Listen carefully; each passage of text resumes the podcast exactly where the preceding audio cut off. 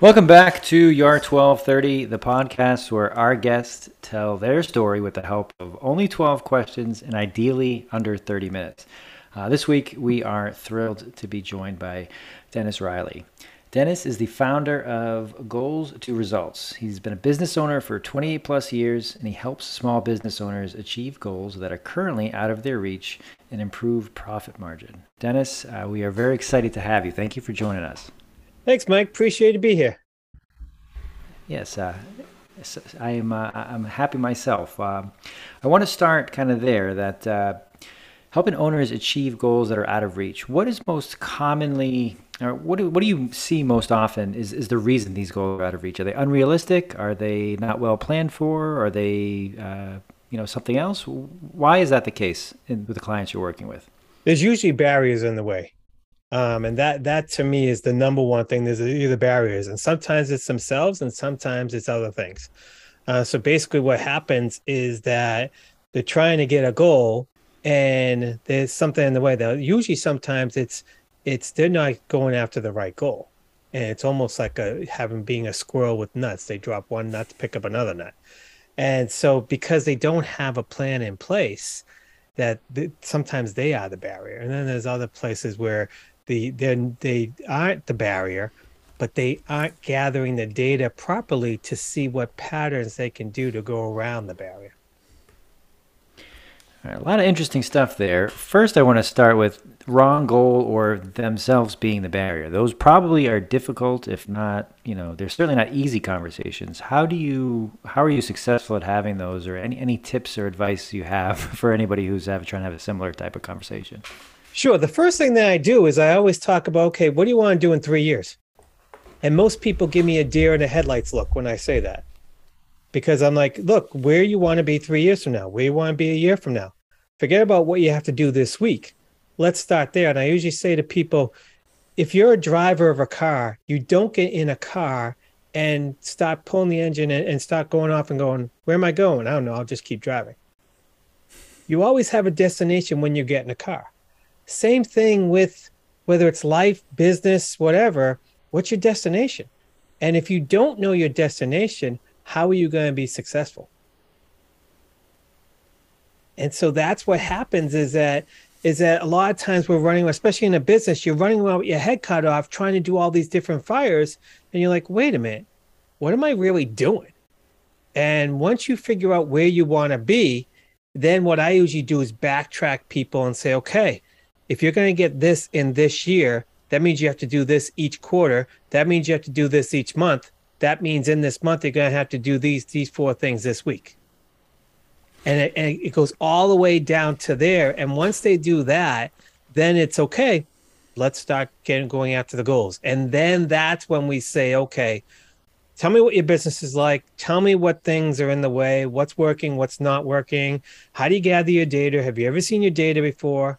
All that stuff I start to do. But again, it's like getting into a car. I'm not getting in a car if someone doesn't know where they're going. That's a great analogy, because uh, there, there, there are a few times you do take the wheel and the uh, destination is unknown. So that's that I think is really smart. So is the uh, three-year timeline, I think, because it's long enough away where there's a lot that can still happen, but it's still close enough where you're going to get an answer. So uh, I think that's the perfect starting point, especially the way you break it down uh, into even week increments afterward. Uh, you did mention data, and in doing a little bit of, of homework for this, I meant I saw data, strategies, and, systems as things that you kind of leverage to help your clients. Uh, I find that uh, nobody really wants to talk about data and systems, even though they really are the, the driver for most, especially small business success. How have you been uh, successful in, in talking to your clients about leveraging these things, using them, and uh, not not talking about them? Yeah, see, I come from a background of uh, of computer science, and I was a programmer. In fact, my first company, I was a uh, I, I ran a company, uh, small business development, um, software development. And what happens? We created software. In fact, this was before the internet. Yes, there is a world before the internet, but yes, we created software. and uh, and I realized when I was talking to the people who were the small business owners who, who we were doing the software for, I just started asking questions. What are you going to use this software for afterwards? What are you going to do this? What are you going to do that? And how you, how is this going to work with your business? And the more and more I started to hear this, I realized that creating a, a software program is just like running a business, meaning uh, when you create software, the first thing you have to do is what's the end goal in mind, which we just talked about. And then you reverse engineer everything back. And that's what I do with it. And you have to look at the data. A lot of business owners are looking at, there, there's so many, on the average, it's like seven to eight different things that you're logging into to get your data. Whether it's your QuickBook, whether it's your CRM, whether it's your Google Analytics, whether it's uh, some of these other things, no one wants to go into seven different places to get data. So you know what they do? They don't look. Well, they have someone else look and they don't really know what they're looking at. And so what happens is what I usually do right away with my clients is I say, okay, I don't want your user IDs and passwords, but I have a software tool that I give them and they connect to all their different things. And then I start to go into the data portion and I grab these things out. Because I say to people like, you know, we everyone when they when they run a business, they look at what's their revenue, what's their expenses, what's their profit. If all you're looking at is revenue, you'll probably be behind the eight ball by the time that revenue goes down and so I don't want to look there. To me, that's a byproduct of everything. I want to look at the things you do to get revenue. When you look at the sales, when you look at the marketing, how many leads do you get per day? What's your close rate? How many calls do you have to wait? What do you do with your digital marketing? All those different things. When you look at that data from the source, when things are going wrong, you can catch it quickly. That's a, that's a great example, and I do want to get into the uh, background in software, especially in a world prior to the internet. Because if you say it exists, I'll believe you, but I don't know if everyone will be so kind. Um, but I, I was going to ask, you know, small businesses, lots of different backgrounds. Is there a niche that you find yourself most commonly working with, or that you like to work with most, or what's what's the best fit for you? Sure, I'm definitely uh, from the service provider realm. Like I said, when I was doing the software, when I do help uh, businesses, um, it's more of the uh, the service stuff of things. Um, so it's service provider. So any person who does a service provider, that's my niche. And it usually turns out that the more creative they are, the better I can work with them because they don't want anything to do with analytics. So what happens is I can come in from the analytical side and ask those questions that I just asked, and they don't know the answers to. And I said, well, let's get those those answers for you first. I always like to say to people, no one goes into business um, to run a business. You don't go, you know what, I'm going to start a business today because I love running a business. No one does that because no one, it's tough running a business. Most people go in because they have what I call their zone of genius. It's something that they do that they can provide to a customer that they're really good at. And what happens is most times is that a lot of other things in the business wears people down. And their zone of genius, they don't get to work on as much as they have to because they're working on their business. And what I want to help people do is to get people more in their zone of genius and let me help with the background stuff to get you caught up when you explain it that way, it sounds so simple that I, I would find it hard to believe that anybody would say, no, I don't want to do that. But what, what type of objections do, do you hear sometimes when, when you try to you know, try to engage a small business owner who may be you know spending too much time either in the business or not enough working to strengthen the business itself? Great question because most business owners think they can do it all themselves. I was one of them. And like I said, the good news is, is I have what I like to call two lives in business. I had the software business that actually ran for 20 years. Okay. It started in 1994 and it went for 20 something years. Halfway through that, I realized that I could also help business owners. So I had two businesses at once. I had the consulting end and the software side of things. Um, when I was running the software side of things, I thought I had to be in every single meeting. I thought I had to make every single decision. I had 10 people working with me. So I had a company of 10, and I thought I was supposed to be into every single business meeting. And what happened is I ran around my head cut off. And I ran around as a firefighter mode. And the interesting thing is, and I always tell people, what do you think about firefighter mode? They're like, oh my God, I got to put this fire out, this fire out. I say to them, I said, "Do you know firefighters out in firefighter mode twenty four seven? They they they go to work, whatever their shift is, and most of the time they spend at the firehouse, and then there's an alarm, and then they go put it out, and then they come back.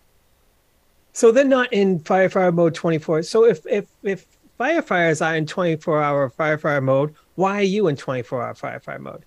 And to me, I say to people, okay, there's a reason why you're in firefighter mode all this time. And it's not working for you now. I can help. You know, let me help with the overwhelm, the stress, and stuff like that. Because usually the reason why people are overwhelmed because of lack of control. If and the interesting thing is a lot of people out there, there's a lot of things that are out of your control. And have and there's also a lot of things that are in your control. If you can figure out the things that are in your control, then you have more time when things are out of control to analyze it. If the things that are in your control are out of control, you have no shot at when the outside world throws something at you because you're too busy fighting things that should be in your control. And so I am one of the stubborn people in the world. And it took me a while to figure out you're right. I do need a second pair of eyes. This episode of Your 1230 is brought to you by Accomplished RE, helping real estate agents achieve time, location, and financial freedom. That's a that's a both a, colorful and terrifying example, as as you mentioned, when things can start falling apart. Uh, you know, you mentioned you just self-described as stubborn. I'll ask you there: Did you have an aha moment or a moment when you realized if I keep running around like this, or I keep putting out fires all the time, something's gonna fail, something's gonna catch fire, or I just need to stop doing this? Was there, was there something that stuck sticks out as I ask? Yeah, actually, there was, and it was it was profound, scary, and all the above. Um, I lived uh, next. It, what happened was is that even before working from home, I got to work from home mm. sometimes, you know, and I didn't. So, you know, you know, I wasn't, it was probably like a 45 minute commute to the office. And so uh, sometimes I stay at home and I, and I would do work. And there was one time that I was working on something. I was so frustrated. Things were just going, like I said, I was in overwhelm. And I said, you know what? I just have to go for a walk. And I get up and I went for a walk and I went outside and I went down this road that I go down I lived there, like I said, for 20 something years. And I would go down there every day, but on a, in a car. And it was next to a cemetery. And I am not telling you a lie here. This is weird. when I was walking by the cemetery, it was a cloudy day and then it started to be sunny. And there was like a shining of a, um, over in the cemetery. The sun was just peeking through the clouds. And I look over, I said, No way. I ran across the street. There was a grave, there was a, a tombstone with my last name on it. Wow. And that just knocked me out of my tracks because I went, if I do, if I keep doing what I'm doing, I'm gonna end up here. And it really was. Uh, you talk about brick hitting the head moment. that was a brick hitting the head moment. And I said, and then I started saying, how can I do this? What am I going to do? And then I start to research some things and I start to learn about systems and all that stuff. I'm like, oh my God, I did systems with my software. Why not I doing it with my with my company? And then things started happening. And then I got, just like I tell people I should be your second pair of eyes, I got second pair of eyes. And I've been doing it ever since. I don't do this alone. I have a, a business consultant as well that I use for my business. So you know, you just can't walk the walk. You have to talk to talk. You walk and talk to, at the same time. It's like I don't tell people what to do, and I don't do it myself. So when those two things happened, honestly, things changed amazingly because, like I said, now I got things in control that I was going to be in control of. And then, like I said, we're not fortune tellers, so we don't know what the outside world is, but we're ready for that when it happens. Well, I think we can all be confident that there are a few people out there who knows what's happening next, or you know, have any idea. So that, that's it's it's good company to be in. Uh, but that, that's just a really you know, another good example of you know if if this doesn't stop or if I don't change paths that this is going to end poorly. So uh, thank you for, for, for that story.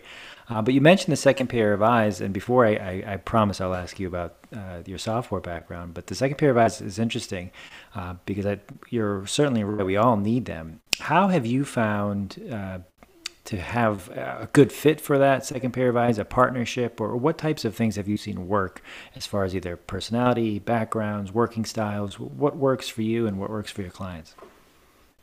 Yeah, great thing. See, I'm definitely the type of person that I like to roll up my sleeves and I'll jump in the foxhole to help out uh, my clients. But they have to be willing to help, and they also have to be willing to accept change, because uh, you know, here's the one thing that uh, that I've seen out there that I will never do to my clients is when we, especially when they first start meeting with me, when they first start meeting with me, there's a list of things that has to be done I don't give them the list and walk away and say, see you next week, uh, same time next week. Let's see how you're doing. The worst thing you can do is give an overwhelmed person more stuff.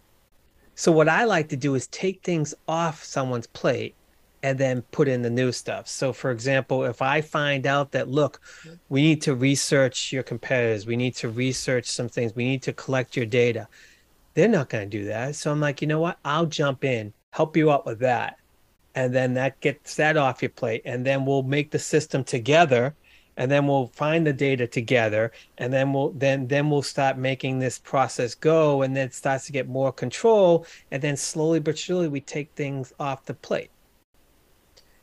And so that's how i do things and then at the same time i look at this at that person's plate because nine times out of ten, 10 they're doing way too much that they can delegate and they don't most people don't delegate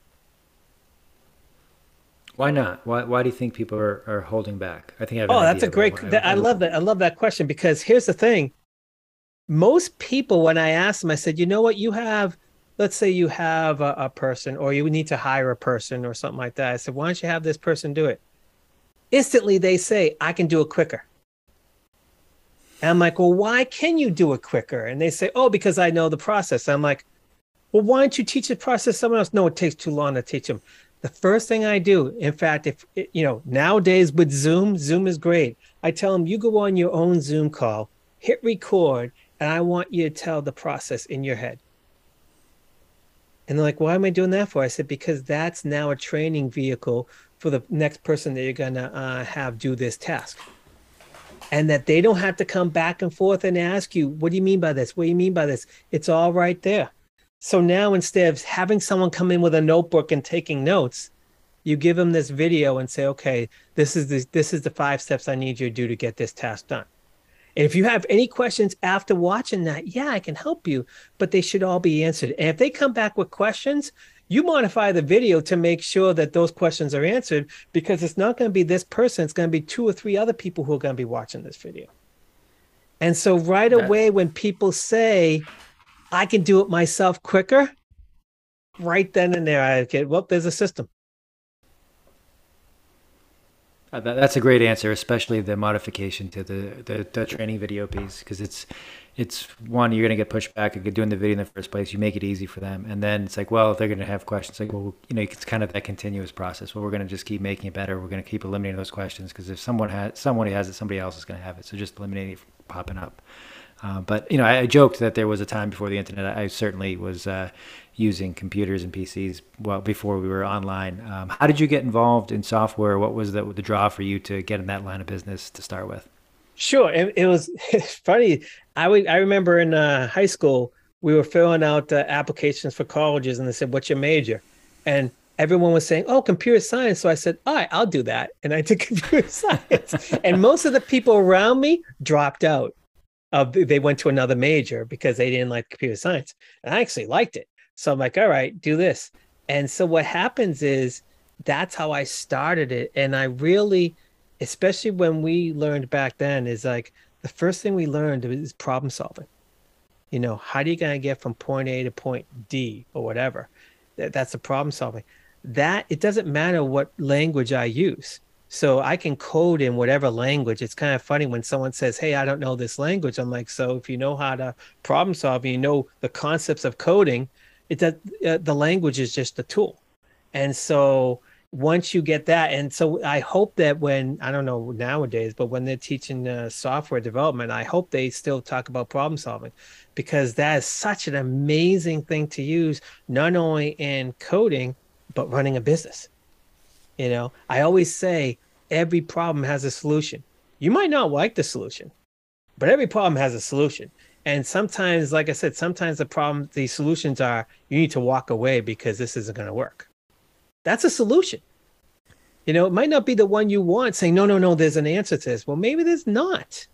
That's a solution. The solution is there is no answer. So once you know in your mind that there's a solution to something, you either walk away or you go deeper. And so most people, when they try to find a problem, they they they're look searching for a solution. They have trouble finding a solution. It's like, well, maybe that it's not the solution you want, and you got to think outside the box and say, okay, let me look at this from another angle. And then most of the time, you will get a solution. And so once you do that in anything in life, once you figure out that you have a problem on your hands, you know the solution. You have to find out: a, can I? Do I know the solution? Can I learn it? Do I give it to someone else? Yeah, I, I love that as well because uh, as as we find out, we progress through our careers that pretty much most of what we're doing, regardless of field, company size, background, that there there are problems. How well can we solve them? How quickly can we do it? Is it scalable? Is it something that we can eliminate from happening in the future? Can we fix it when it breaks again? That's all. That's really that's really the basis of a lot of the things that we do. And you know, it sounds like you've got a, very strong foundation of that, and that's one thing that you do up front and then continually with your clients. Uh, go ahead. No, I was going to say that uh, I, I, yes, but the interesting thing is, especially I see more and more people in the business world, they aren't, they're having trouble with the problem solutions. So if you can do that, you could probably go ahead of your competition because they're still putting out fires and you're doing solutions. So that's why I like to say, hey, look, you really got to know about this problem solving because if you can figure this out, chances are you can go ahead of your competition. And that's what I that's why I say that you can achieve the goals that you're trying to go after. Because once you figure it out, you can not only like I said, you can also look at your competition and say, what am I doing differently that they cannot figure out? And there is your edge that you can maybe go ahead of your competition because you figured it out without being in firefighter mode. And that's a really good answer to my previously poorly worded question about asking how you get around data and systems with small business people because they're going to tell you, I'm already too busy for that. But if you paint it in a way that it benefits their business, puts them ahead of their competition, and takes things off their plate, ultimately, then it's like, aha, okay, I could, uh, that might that might work for me, that might work for us. Uh, so yes, well said. Um, I'd like to go back to the title of your company, Goals to Results. Good story behind that, or how did you land on that title? Um, it got to a point that it was, it really was simple. If you start with the goals, then you, you go to the results. And I and I always even even the logo. In fact, someone said to me, "the you know you have to modernize your logo." I'm like, "No, I don't. It's an arrow. I'm going from start to finish." you know, yeah, fine. I can move the arrow forward to up, whatever. But goals to results says it all. I mean, that really is what I do for my clients. Is I get them results. And like I said, I'm not saying that I'm a genius uh, person or or I can you know you know go like this and everything works. It's like if you look at things the way the interesting thing I like to say to people is your business has a fingerprint on it. Just like just like every individual has a unique fingerprint every business has a unique fingerprint. It their dna i call it their data. You know if you can figure out what your fingerprint is on your business you can now you can say to yourself okay am i going to is this the fingerprint i want to have can I modify it? How's that fingerprint versus everyone else? I mean, so it really is. If you look at things that way, people aren't looking at things that way.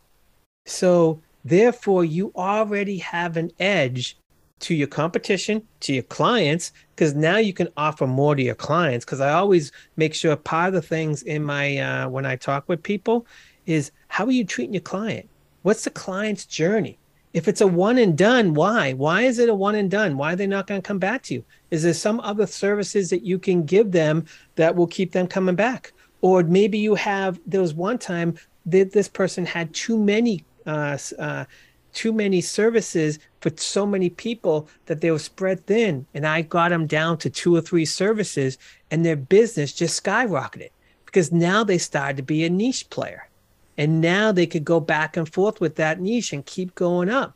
And so I really look to see is what is the customer journey? What are you offering people? I really look at that because if it, if you're just offering average stuff, you're not going to go far. You know, you got to give value. I always say to my clients, are you giving value to your your clients? Because if you're not, you are a one and done, and you're not going to get to the goals you want to do.